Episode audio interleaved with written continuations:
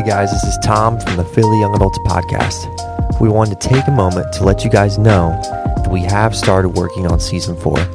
We're super excited about it and we're hoping to get that content out to you as soon as possible. But in the meantime, we hope that these past sessions from our Philly Young Adults Conference are a blessing to you. And as always, if you're located in the greater Philadelphia area, we'd love to extend an invitation out to you to come to our in person gathering where we study the Bible and worship the Lord together. You can go to phillyyoungadults.com for more information about all these things. Thanks, guys, and be talking to you soon.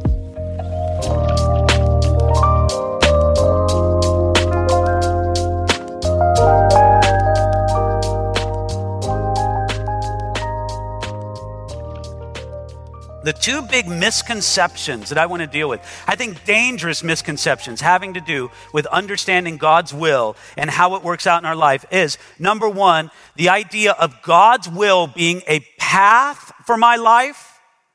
And if I get off that path, I'm just, you know, I'm, I'm lost for the rest of my life. So, like when I was, you know, when you were 18, and you were agonizing, oh God, what college do you want me to go to? What college do you want me to go? Is it this one or that one? Well, you know what? You picked the wrong one. Forget it, man. You're off God's path. You're off God's will for the rest of your life.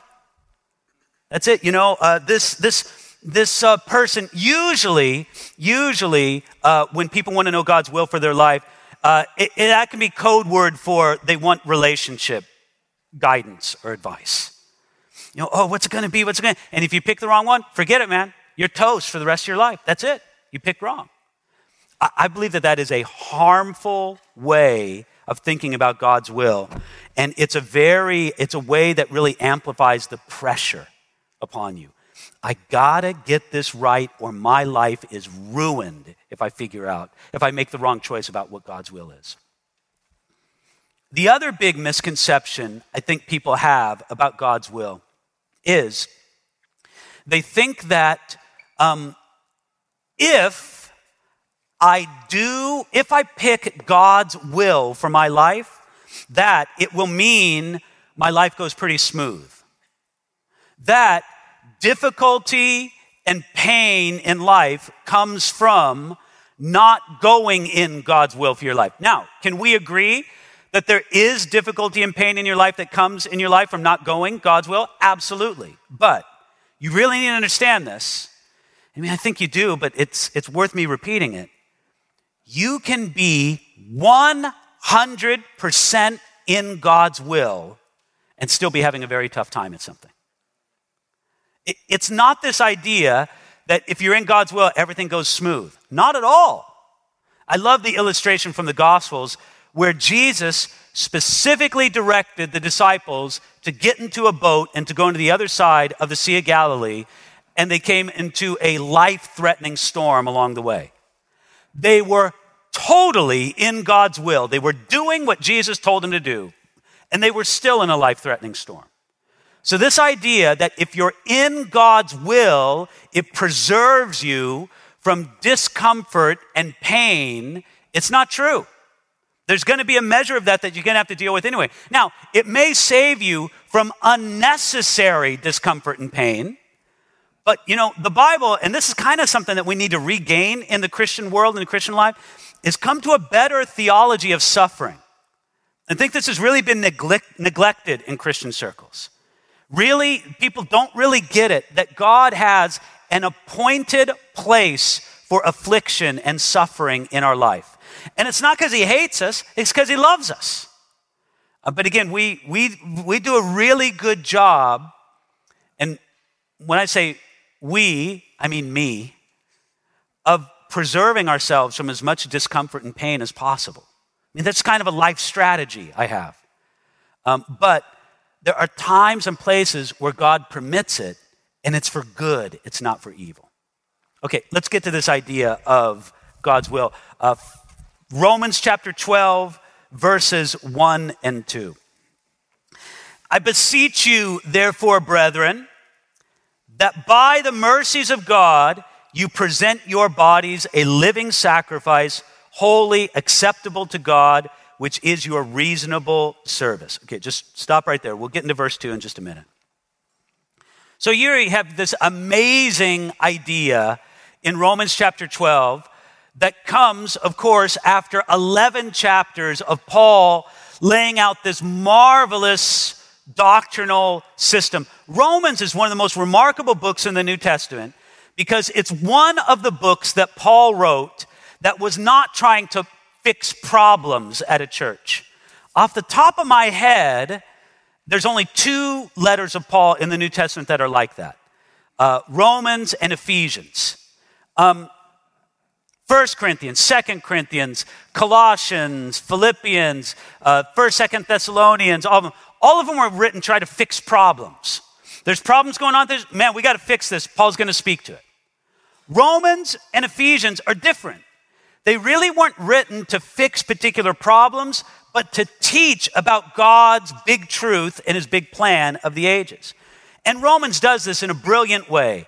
I mean, chapter after chapter, the first three chapters, or actually, I could say the first two and a half chapters of Romans, spell out the problem. Uh, beginning in the middle of chapter three, he begins to start spelling out the solution what God has done for us in Jesus Christ and how we can receive it by faith and by faith alone. Then Romans chapters 5, 6, 7, and 8. Sometimes I think that that is just the core of the core of the Christian life. Man, I tell you, you, you want to understand the Christian life in a deep and a profound way, you give yourself to study and deep thought about Romans chapters 5, 6, 7, and 8. It's all these marvelous truths about what we have and who we are and what God has given to us in Jesus Christ. Then you get into Romans chapters 9, 10, and 11, where Paul's dealing with a theological problem. And the theological problem is well, now, wait a minute. You've just told us in the first eight chapters of Roman how, uh, Romans how amazing God is and how God will never forsake his people. But it seems to me like maybe God forsook Israel. Talk about that, Paul. So in Romans chapters 9, 10, and 11, Paul's explaining how, even though it might seem that God forsook Israel, he hasn't. And he's working it all out according to his plan. Okay, so that's 9, 10, 11. Starting Romans chapter 12, now he gets into the last section of the book where he's talking about practical living.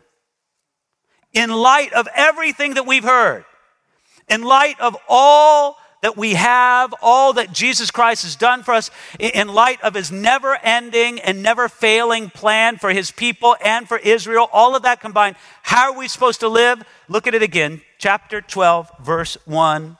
I beseech you, therefore, brethren, by the mercies of God, by everything that God has done for you through it. And by the way, did you notice I beseech you? Uh, man, talk about kind of an archaic word, you know. I beseech you, dear fellow, you know, can you fetch me? I don't know, something like that. What, what does it mean to beseech? It means to beg. I'm begging you. I am begging you to do something. What's Paul begging us to do? Look at it there in verse 1.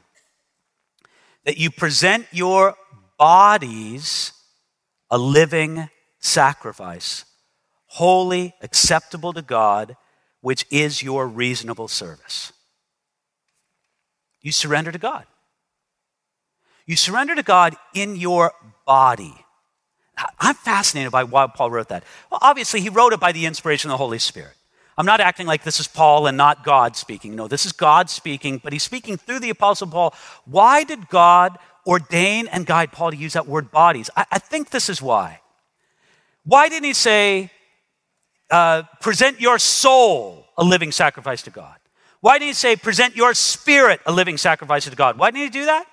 I think it's because Paul understood this. Whatever you want to define and think about your soul or your spirit, they are in your body. You present your body, you're presenting the whole thing. It's all unto God because your soul and your spirit are included in there. Present everything you are to God as a living sacrifice, which you have to say is almost an oxymoron. Living sacrifice? The idea of a living sacrifice in the Old Testament is almost nonsensical. Sacrifices were killed, they were slaughtered. That was the whole point of it. But no, Jesus Christ has fulfilled all that sacrificial system in the Old Testament. Now God's looking for living sacrifices, surrendered lives. And if you've ever heard somebody preach on this, they probably used a little saying, and you know, it's a cliche, but it's a good cliche. The problem with a living sacrifice is that it can crawl off the altar. And that's what it does, right? So the idea is keep presenting yourself a living sacrifice. Keep doing it. Okay, present yourself a living sacrifice. Now check this out. He says, verse 1, holy, acceptable God, which is your reasonable service. Verse 2, and do not be conformed to this world, but be transformed by the renewing of your mind. Okay, I'm going to deal with that right now, but I just want you to pause and think about this. What does this have to do with the will of God? This is like a bait and switch. David told us he was going to talk to us about discovering the will of God, and now he's talking about, you know, the surrendered life and sanctification. You, I, I, don't know if you've thought of it. All right, when's he going to get to talk about the will of God? Okay, hold on. I'm getting to that. I haven't forgotten that. But notice what he says here in verse 2. Do not be conformed to the world, but be transformed by the renewing of your mind. I can tell you how huge this is. The world out there demands that we conform to it. Now, I am not going to say that the world and the culture outside the Christian community, I'm not going to say that it's wrong about everything. There's certain places where the world gets it right. And at least in some approximate measure, they share biblical values. But that doesn't really matter. It doesn't really matter for this reason is that the way the world wants us to conform unto itself, it demands everything. It's like the way that the Lord said, I'm a jealous God, you will have no other gods before me. That's kind of what the culture around us says. So if you say, I agree with you on these three points, but not the fourth, you can get just as soundly rejected as you would as if you disagreed on all four points. I, I like this image from the book of Daniel. Do you remember in the book of Daniel when the Jewish young men, well, forget about the Jewish young men, all the empire was demanded to bow down before this image of Nebuchadnezzar. And there were three Hebrew young men who would not do it. They refused to bow down. I see that as a picture of how we are expected to bow down before this idealized image of who we should be in this world, what we should be. The world wants to tell you, I, I, look, men, the world tells you what you should be. Now, it's not a universal message. It's like this pocket of the world tells you should be like this, this pocket of the world tells you should be like this, this, but it's out there. And they say, this is what you should be. Now, if that's true for men, come on, isn't it even more true of women? Isn't there just like this unified voice from the world that says to women, this is what you have to be, conform to this? Conform to this standard of beauty, conform to this standard of style, conform to this standard of attitude, of personality. That's it. And we are all being commanded to bow down before this statue. And it's our place as believers to have just some holy rebellion in us. I mean, look, you are a rebel by nature. And, and God can actually use that to some good effect. Because there are some things you should rebel against. And you should rebel against every effort of the world, the flesh, and the devil to get you to bow down to some stylized vision of who you should be. And instead, you should say, No, I am not going to be conformed to this world, but I'm going to be transformed. Not conformed, transformed. And how am I going to be transformed? Now, I'm not saying that Paul gives us the only path to transformation here in verse 2, but he gives us the predominant path to transformation verse 2. What is the path to transformation that Paul describes in verse 2?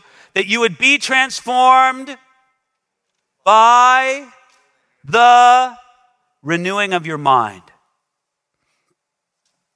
It's so funny. We so little think that our minds need to be renewed. We don't usually run there. Where do we usually run? We usually run to the thought that it's my actions, my deeds that need to be renewed. Okay, do my actions need to be renewed? You better believe they do. But I'll tell you what's first. The battleground is really the mind, it's how I think. This is why effectively spending time in the Bible is so transformative. If you effectively spend time in the Bible, and what I mean, I mean reading it the way that it should be read. I, I mean reading it the way we talked about last night.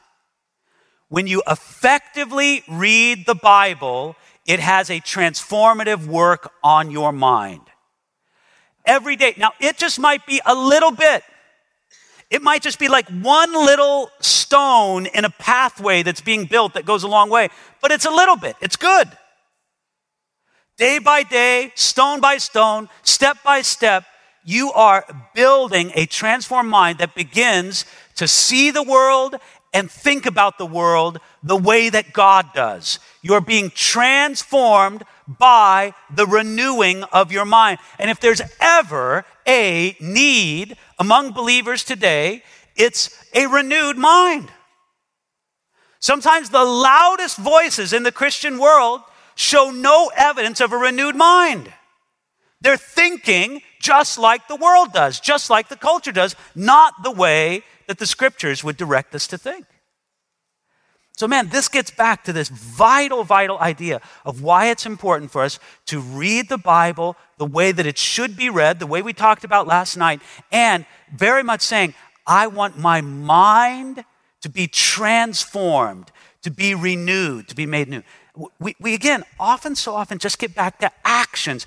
We're such a pragmatic, practical people. In some sense, this is the glory of American culture. And I'm talking about the last 200 years. When Alexis de Tocqueville came and analyzed America, one of the things he said is that they are a pragmatic people. They're all about what gets done, the action, what results in action. And in some ways in America, that's our glory, but it's also our pitfall. Sometimes we're only concerned with actions. But the transformative work of Jesus Christ has to extend to our minds. I want to challenge you with a thought. There's some of you, many of you here today, you need to isolate sinful patterns of thinking and you need to repent of them. Repent of thinking? I want to challenge you on that idea. Let me take you back to the day of Pentecost. Day of Pentecost. Who's preaching? Acts chapter 2. Who's preaching? Peter. Who is he preaching to?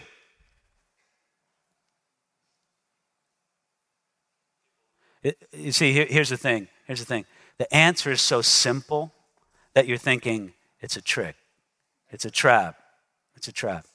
Who's he? Is he preaching to Jews or Gentiles? Jews. He's preaching to Jews who are there at festival time. Some of whom were the same ones that sent Jesus to the cross. Is he preaching to a small crowd or a big crowd? How do we know it was a big crowd?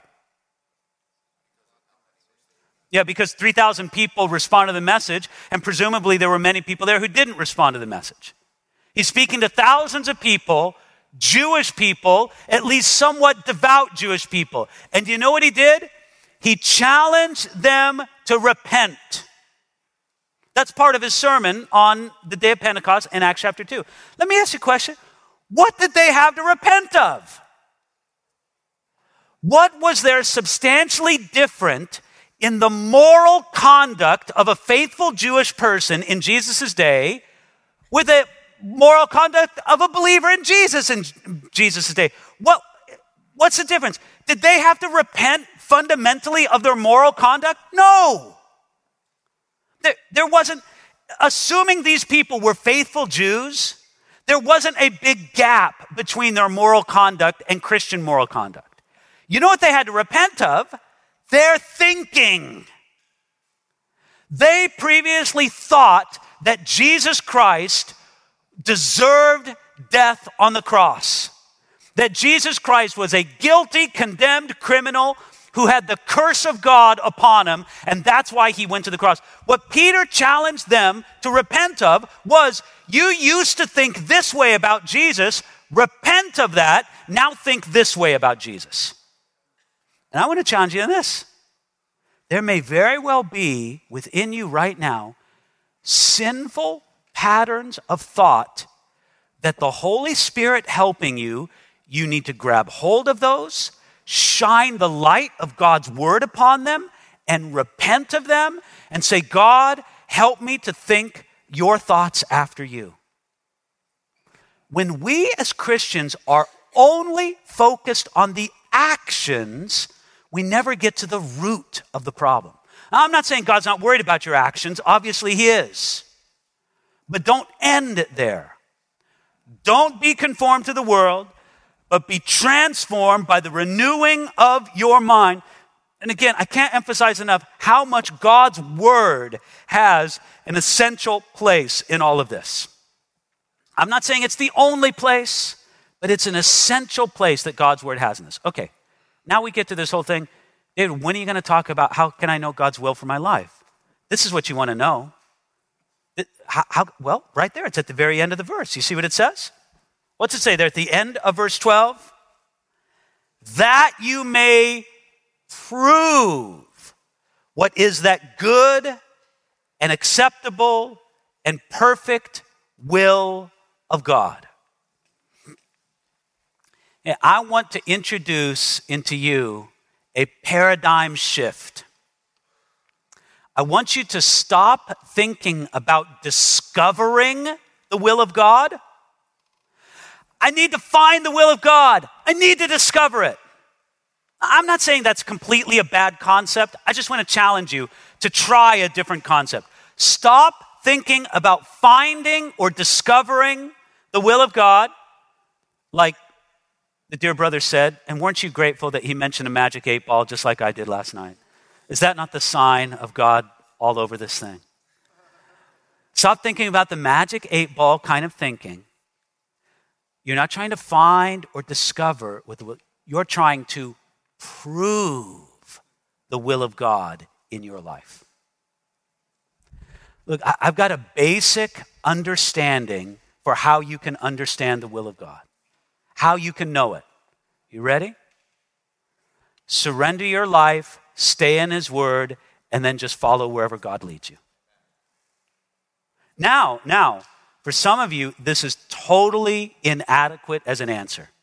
You say, no, no way. Because, David, how am I going to know? Is it to be this job or that job? This graduate program or that graduate program? this girl or that girl. You know, that, that's the, the one. These are the things, that's not giving me enough guidance. Listen, listen. When you surrender to God, when you're walking in His Word, God will guide you along the way, and don't be surprised if there's times and places where God says to you, do whatever you want to do.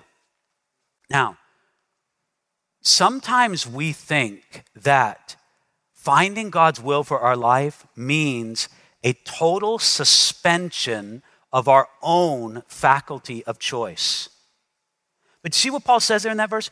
Proving the will of God, figuring out what it is. You just live your life and you'll prove it out what your life is.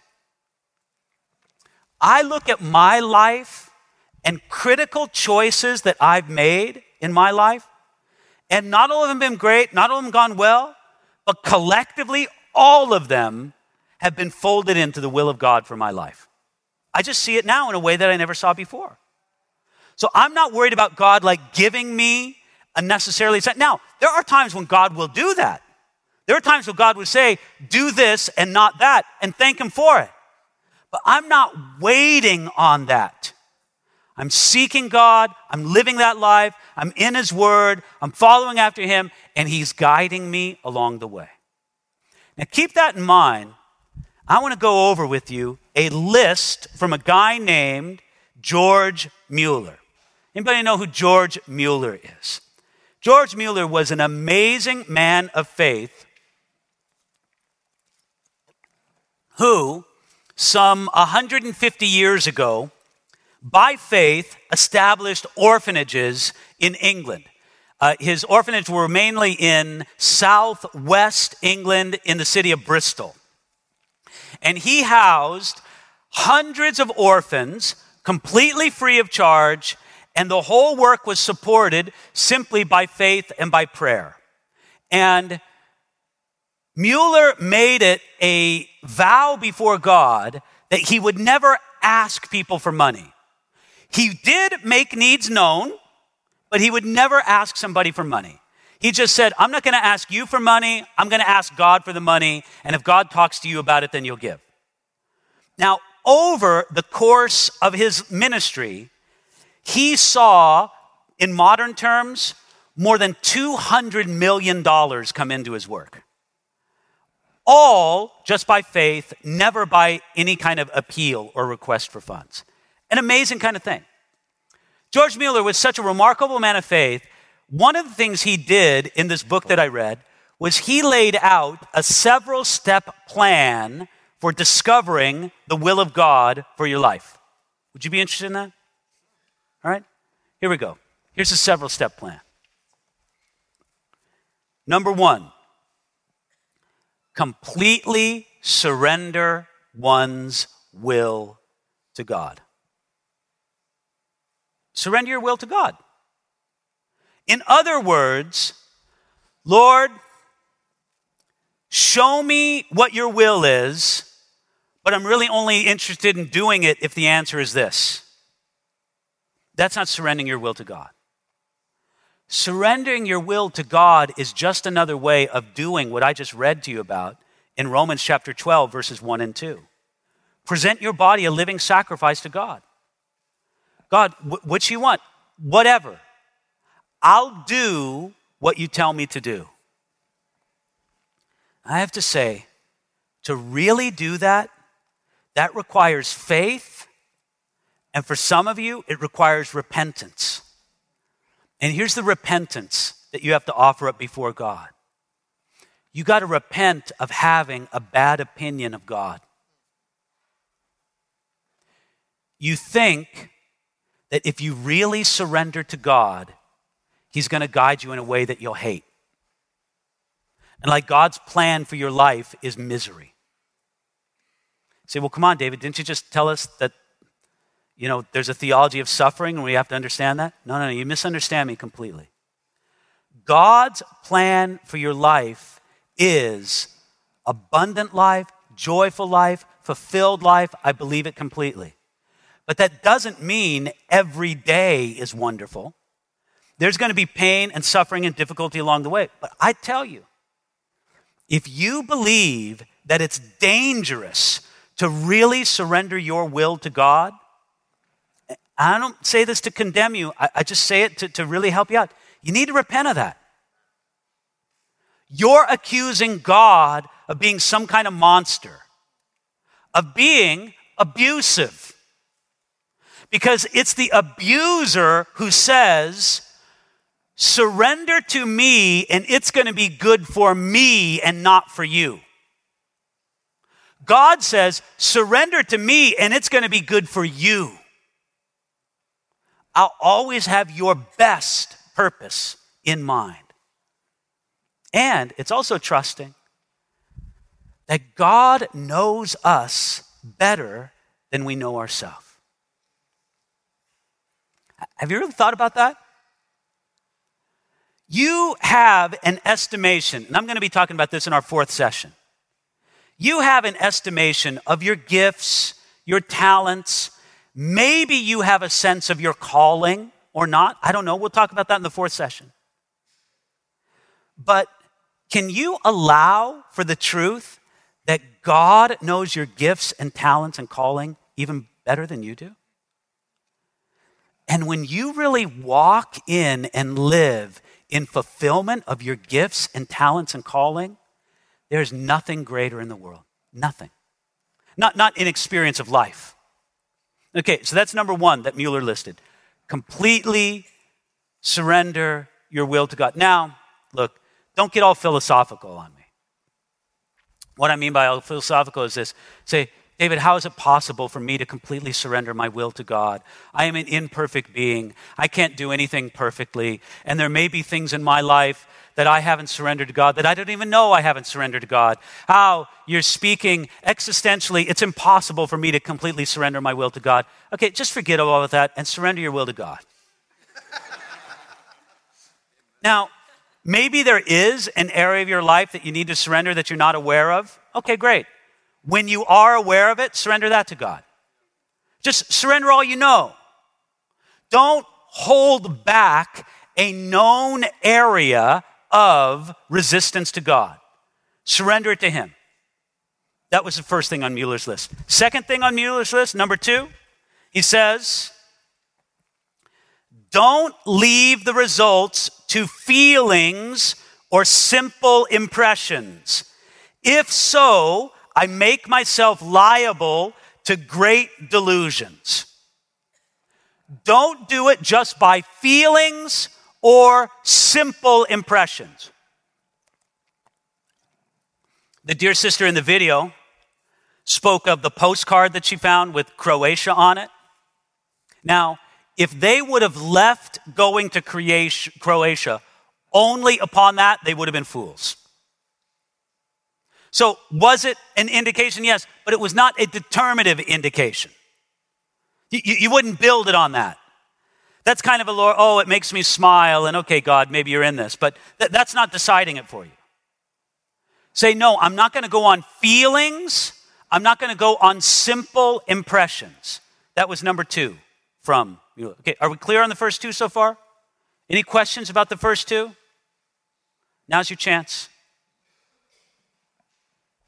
All right, number three seek the Holy Spirit's will through or in connection with the Bible.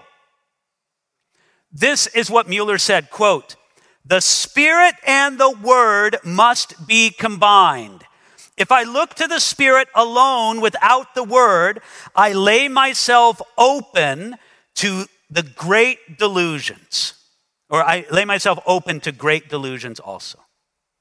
So, seek the Holy Spirit's will, but not necessarily through an ecstatic experience. Seek the Holy Spirit's will in and through His Word. Now, I'm not trying to say that the Holy Spirit won't do some remarkable things in and through His Word or in and through the word, the Spirit, and then oftentimes combining it with the Word of God. One of the greatest experiences we ever had, when I say we, I mean my wife and I, in receiving guidance in God's will had to do with exactly that point. Um, I was a pastor in a community in Southern California. Uh, this was a church that I had planted. I'd been the pastor of it for 14 years. Uh, the ministry was going well. We were happy and blessed there. Our kids had grown up in this community. Things were going great. And then, kind of out of the blue, for a few conversations, uh, my wife and I just started praying. And I could say half heartedly praying. We were praying about the idea of um, going to Germany and starting a Bible college campus there. And uh, which would have been kind of crazy. Things are going great there in California. I've got the church going. The ministry's blessed. Everything's good. Why would I leave this? Why would I take my family to Europe and do this? Well, we started praying about it. And I tell you, when we started praying about it, God started stirring our hearts. We're like, whoa, this, this might be the will of God. We kept praying. the more we prayed, the more we felt confirmed. But we weren't going to go off and do it rashly. I kind of consider this the more people a decision affects, the more you need to be confident it really is God's will.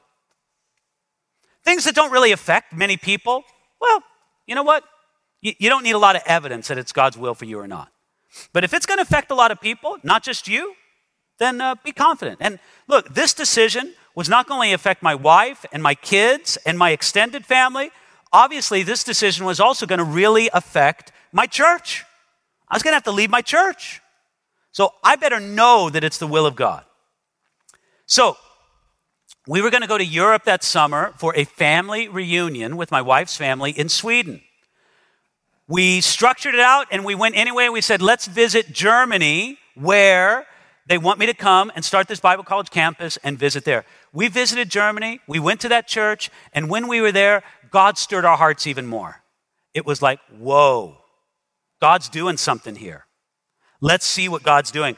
We, we left those couple days in that city in Germany thinking even more, this is God's will. When we got home from that European trip, we're thinking, man, this really seems like the will of the Lord for us. We should do it. But this is what we said. We said, no, no, no. Let's not be in a rush about this. This is a big deal. Let's give two more weeks to really seeking the Lord and trying to discern his will. Because you know what? I mean, maybe, well, let me put it this way. I think it's possible to mishear God's direction. In other words, maybe God's telling us to go to Europe, but maybe not there. Maybe God's telling us He wants to do something else. Let's, let's give it two more weeks to really seek the Lord and, and really do that. Okay, in the midst of those two weeks, my wife, who's generally more spiritual than I am, she says to me, David, we haven't fasted about this at all. And I said, You know, you're right. So we decided that the next day we were going to give over to fasting, to seeking God's will in something that we already felt like we had a direction, a determination. The day that we were fasting, seeking the Lord's will about it, um, a phone call came in for me. I was out of the office at the time. They took a message and they said, David, uh, call this lady. And uh, the message was there for me when I came in. So I come in, I look at the message, and look, I, will just be honest with you. It's not necessarily my habit to return a call right away. You know, maybe I'll think, okay, I'll get to it later this afternoon or something like that. If it doesn't seem urgent, why should I say, okay, I got to do it right now? But for some reason, I looked at this and I said, hey, I'm going to call her right now. So I sat down, and of course, I recognized the name. This was a name of a lady who we knew was a friend. We were on good terms. Uh, but they had stopped going to our church a year or two before and were going to another church. No problem with it. It was completely cool. It's completely good. But they were just going to this other church. But what I'm just trying to say is we hadn't had any contact for at least a year or more with this gal. So I call her up. Her name was Karen. Hey, Karen, this is David returning your call. What's going on? She says, uh, David, in my devotional time this morning, I feel like the Lord gave me a word for you. Of course, I know all the circumstances in her life right now. She doesn't know a thing because nobody knew a thing. We had not spoken a word of this to a person in our church because we wanted to be more sure of the will of God before we revealed anything. Nobody in our church, much less someone we hadn't seen in a year or two. She didn't know a thing about it, but I knew that we were really seeking God's will that day. So, David, I think God spoke to me this morning um, in my devotions for you, and I just want to tell you. Do you want to hear it? I said, Yeah, sure, go ahead. So she said, This is the verse God gave to me for you. And it, I think it's Deuteronomy chapter 2, verse 4. It says something like this You've made your way around this hill country long enough, now head north.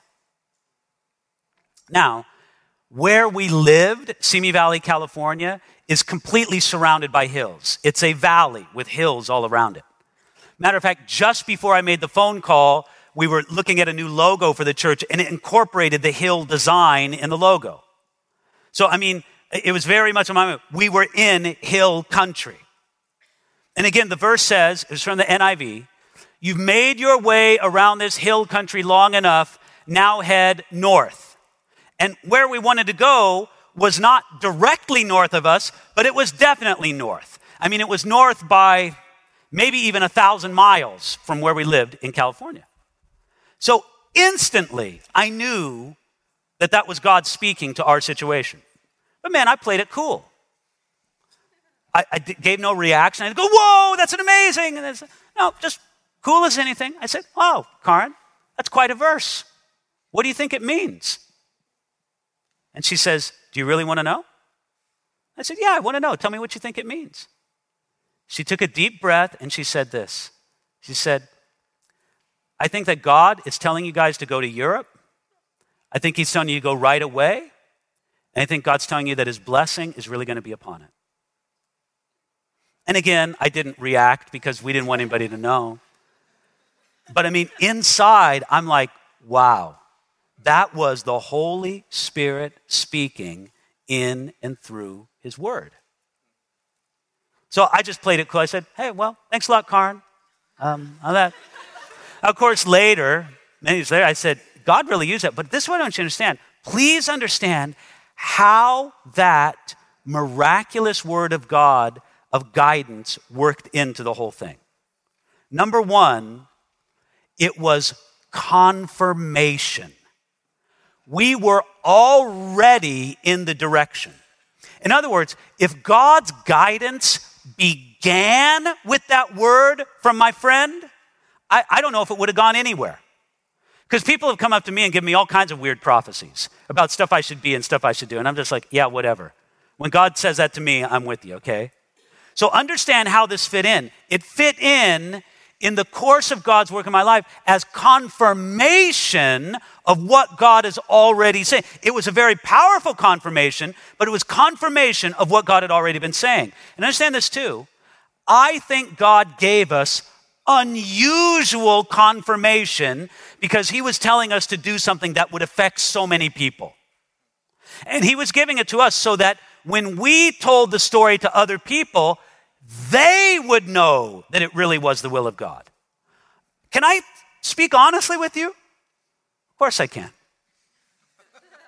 It's funny how we, we use these rhetorical questions that are really kind of silly. Oh, we did not need that dramatic word of confirmation. We didn't. I, I'm not saying that to be boastful, but God had already spoken to us so much that we didn't really need it. But you know who needed it? The people in my church needed it. My family needed it. Other people needed it. And I'm not trying to say that it was of no benefit to us, but we probably would have gone even without that word of confirmation, but it still had an essential role in our lives. But notice, that was the Holy Spirit working in and through His Word. If you want to know God's will, get into His Word. That was the third one from George Mueller. Okay, so first one, Completely surrender your will. Don't leave the result of feelings or simple impressions. Third, seek the Holy Spirit's will through connection with the Bible. Number four, take into account providential circumstances. Look, if it's God's will, He's going to open some doors and close some others.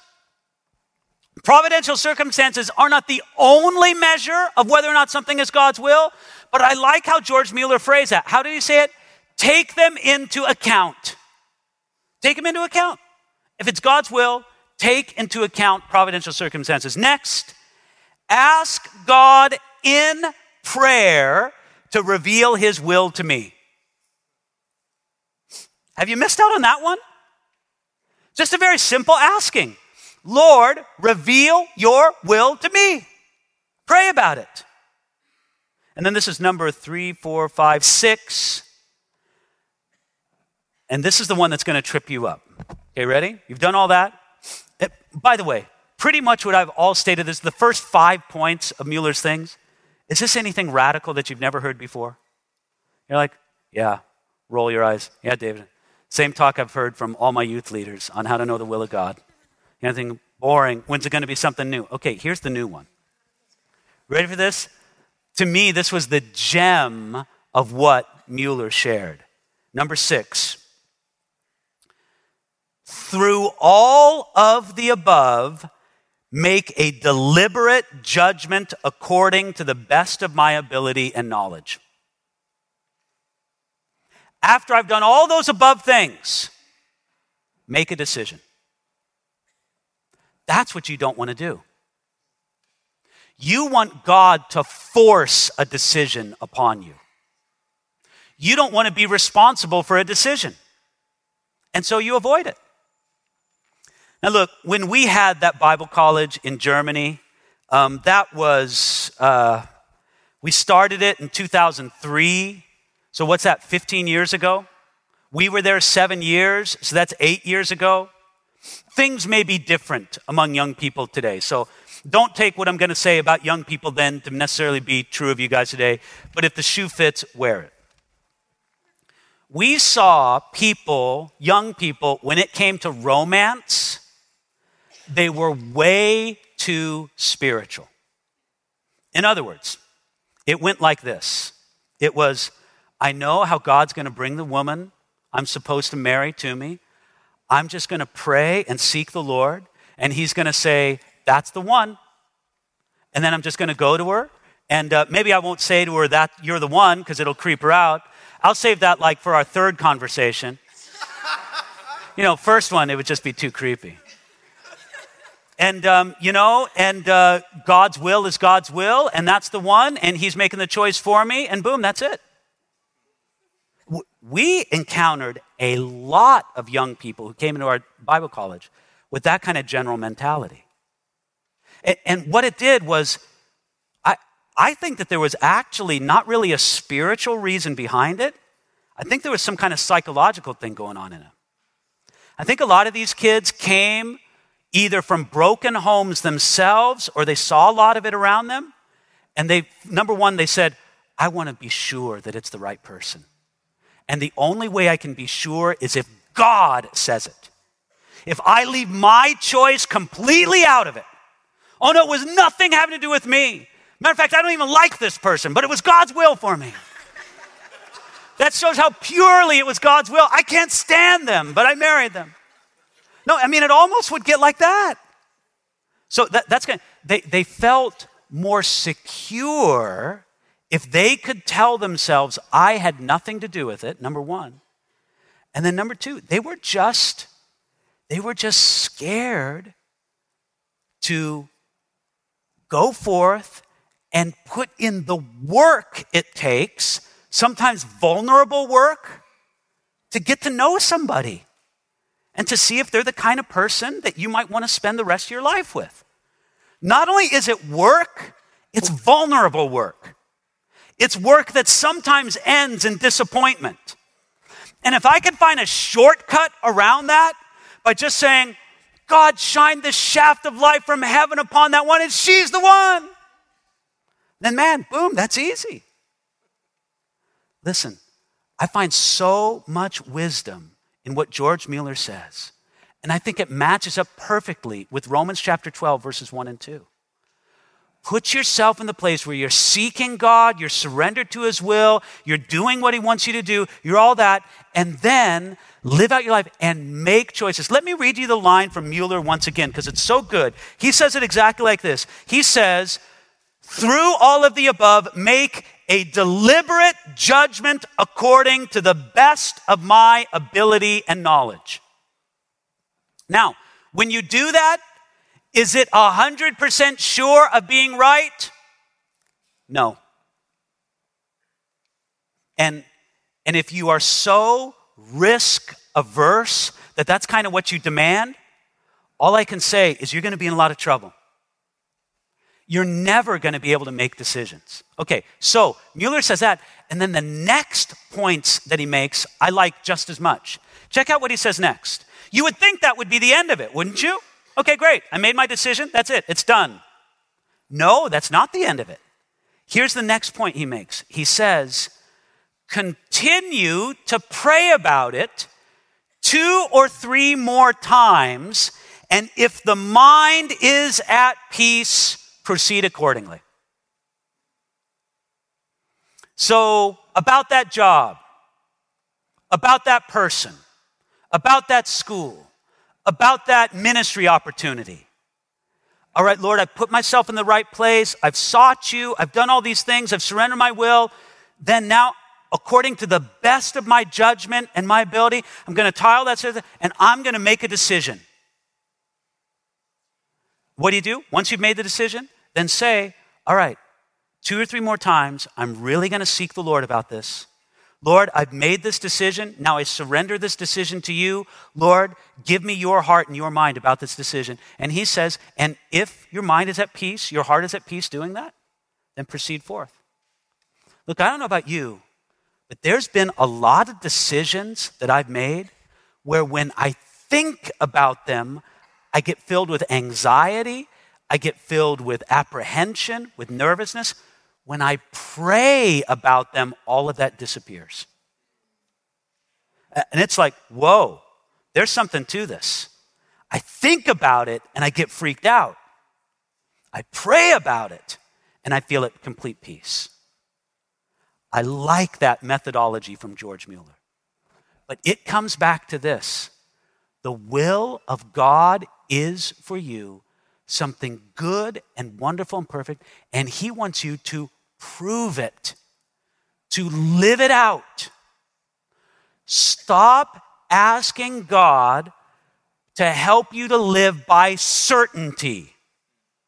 And by the way, I understand it, how we want that more than ever when it comes to relationships. We just say, Lord, is there some way you can guarantee me that it'll never go wrong with this person? And you know what? I think if God were to give you an honest answer, what would he say? No. So, David, you got to make this decision by faith, and then every day afterwards, you need to walk in faith and trust me along the way.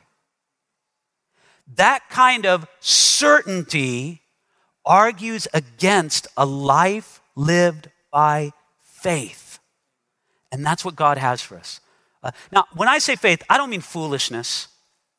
Don't you see there's a pretty big difference between all that I've talked about here, Romans 12, 1 and 2, the George Mueller thing? There's a very big difference between that and, and, hey, I'll do whatever I want and God bless it along the way and, well, maybe it's good, maybe it's not.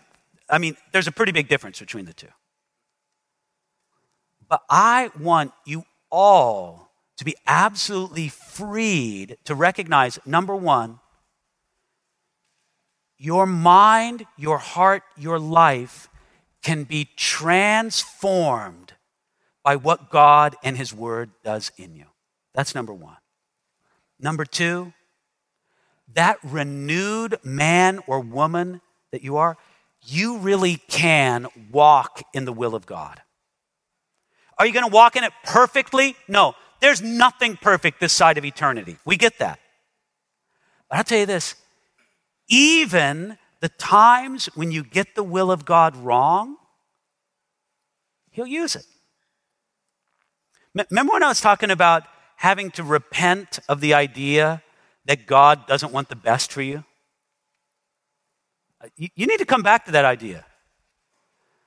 Listen, um, some of you have the conception that God is like, um, all right, they wanted to honor me in this, they wanted to serve me in this, but they got it wrong. Now they're going to suffer. You know what? That is not the God we serve. If you follow the methodology we've talked about here, and if you make the wrong decision, do you know what's going to happen? A loving heavenly Father will walk you through it and guide you to the best place in His will after that. You don't have to sweat it. It's not like God's going, ha ha, they chose the wrong one. Now I get to nail them. It's not like that at all. We serve a loving Father with that. Questions? Comments? We've got a few more minutes before we break for lunch. Anybody? Yes. In your own story, when you talked about you and your wife's hearts getting stirred, what did, what did that like? Uh, it just felt like a feeling. Now, I, if I could give you more, his, his question is uh, when in my story I talked about our hearts getting stirred when we prayed about something. Um, how did that look? I have to give even a little bit more backstory. because my wife is Swedish and because we've had contact with Europe and European ministries, it was always in the back of our mind that maybe someday we'd serve the Lord in Europe. And there had been times in ministry where we had said, Lord, do you want us to go to Europe and serve you there? There had been times when maybe even we tried to feel called to Europe. But it just never was there. It just never was there. And we were fine with that. It's like, okay, if, if it is the Lord's will. So that's kind of the backstory, you know, before that. But we hadn't been thinking about it when this opportunity came up. And all I can say is that idea of, of like affirmation, all I can say is that it was a pleasant association with the idea of going there. When we thought about, when we prayed and thought about going to Europe and starting this Bible college in Germany, it wasn't, ooh, yuck. It was like, wow, maybe God has that for us. I mean, that's the simplest way I can express it. I'll give you one other thing. In one way, our going to Europe was nothing unusual because my wife was Swedish. We'd spent a lot of time in Sweden. Her sister lived in England. We'd spent a lot of time in England. We had a lot of friends in England. But if you would have asked us before all this happened, David, might you guys be called to Europe? We'd say, yeah, it wouldn't surprise us at all if God called us to Sweden or if God called us to the UK. The idea of going to Germany was nowhere on the radar. Nowhere. So oftentimes, when God leads us, and it's funny because I'll be touching on some of these same ideas in the fourth session. Oftentimes, when God leads us, it's in a way that is familiar and surprising all at the same time. So the idea of going to Europe wasn't a shock to us. The idea of going to Germany, it's like, whoa, we never thought of that. Other questions? A few more minutes here. Comments? Yes, back there.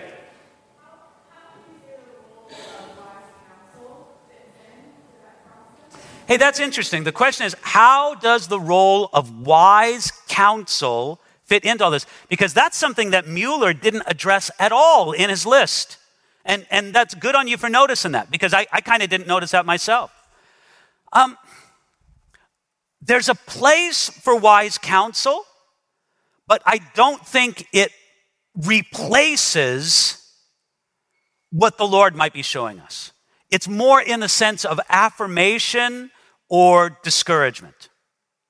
Um, when we were going to go to, when we were thinking of going to Europe, and we had pretty much decided, okay, I think we are. It was in those two weeks when we were going to finally make up our mind. Uh, I called three pastors that I feel like they know me and I really respect them. And I asked each one of them what they thought. And uh, it was encouraging to me that every one of them said, Do it. I think this is great. Go for it. Uh, so, yeah, I think there's a place for us and it's wise but we, I think it's something to be careful with, honestly. Look, uh, some of us, what we do is we go counsel shopping. You know, we, we kind of have a predetermined idea what we want to do, and we go around until we find somebody who will tell us what we want to hear and that person is of the Lord, and all the people who told us different, man, they're of the devil. we have a way of doing that, don't we? So it, it's a piece of the puzzle, I would say that. But it doesn't determine, it doesn't affirm everything, it doesn't deny everything. Yes?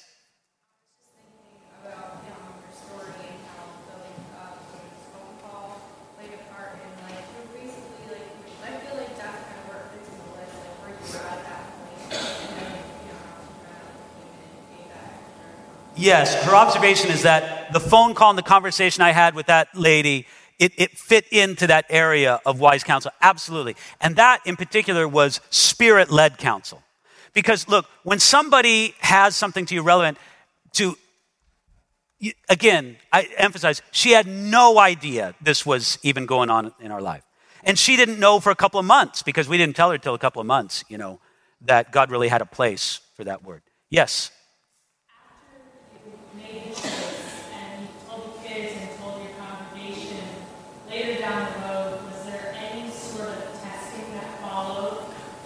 It was hard.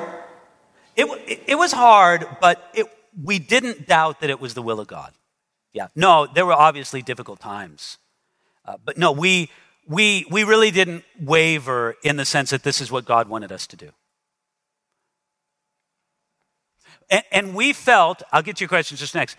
Again, I want to emphasize I don't think that you should expect such an overwhelming confirmation as we received in that circumstance. That's why I wanted to point out that I believe that God gave us extra confirmation, not so much for our sake, though it was helpful for us, but mostly for the sake of our congregation and our family. Yeah. Yes? Along the same lines of thinking, that the theology of suffering, if you had experienced suffering in Europe, which we did, what, what, would, what would you kind of preach to yourself, or how would you counsel someone that made a decision and then through that decision experienced suffering? You know what? I would say God has a glorious purpose even in this, and it's not to be despised. Uh, I, I would always want to see if there's some thing that maybe, you know, in any period of suffering, it's a great time of self examination. But it shouldn't be excessive self examination. Um, you know, we examine ourselves, and if the Lord speaks to us about something we need to get right, okay, we do that. Um, but it doesn't mean that the suffering is going to go away. And it, so, yeah, these are things that we need to examine. Yes. Some really good advice I had received from someone one day was just when we don't, the choice that we're going to make when it's not of what we want, to only remain joyous in the Father's will, and how that can be so difficult, but how important it is that even when we don't get our way, to remain joyous. Yes, to remain, how important it is to remain joyful in a good attitude, even if it's not something that you would. That I mean, that's trusting in the love and the wisdom of our Heavenly Father. All right, one more. Anybody? One more. Going once? Yes. So you, you touched on the whole Germany thing. You got extra confirmation for you know not everyday situation, but you know normal decisions that we have to make that aren't you know life or death or things like that, or leaving home congregation. What does confirmation look like, and what have you seen in your life experiences? Is it just, is it like the peace of the Lord, and you know you, you just feel that joy, or is there more? Is there less? Oftentimes of that. Okay, remember what um, we read in Mueller's list? The last thing he said: make your decision, and then pray about it two or three more times after that. And if the peace of God is in your heart as you pray about it two or three more times, I, I think that that is a common and kind of expected way that the Lord could confirm it.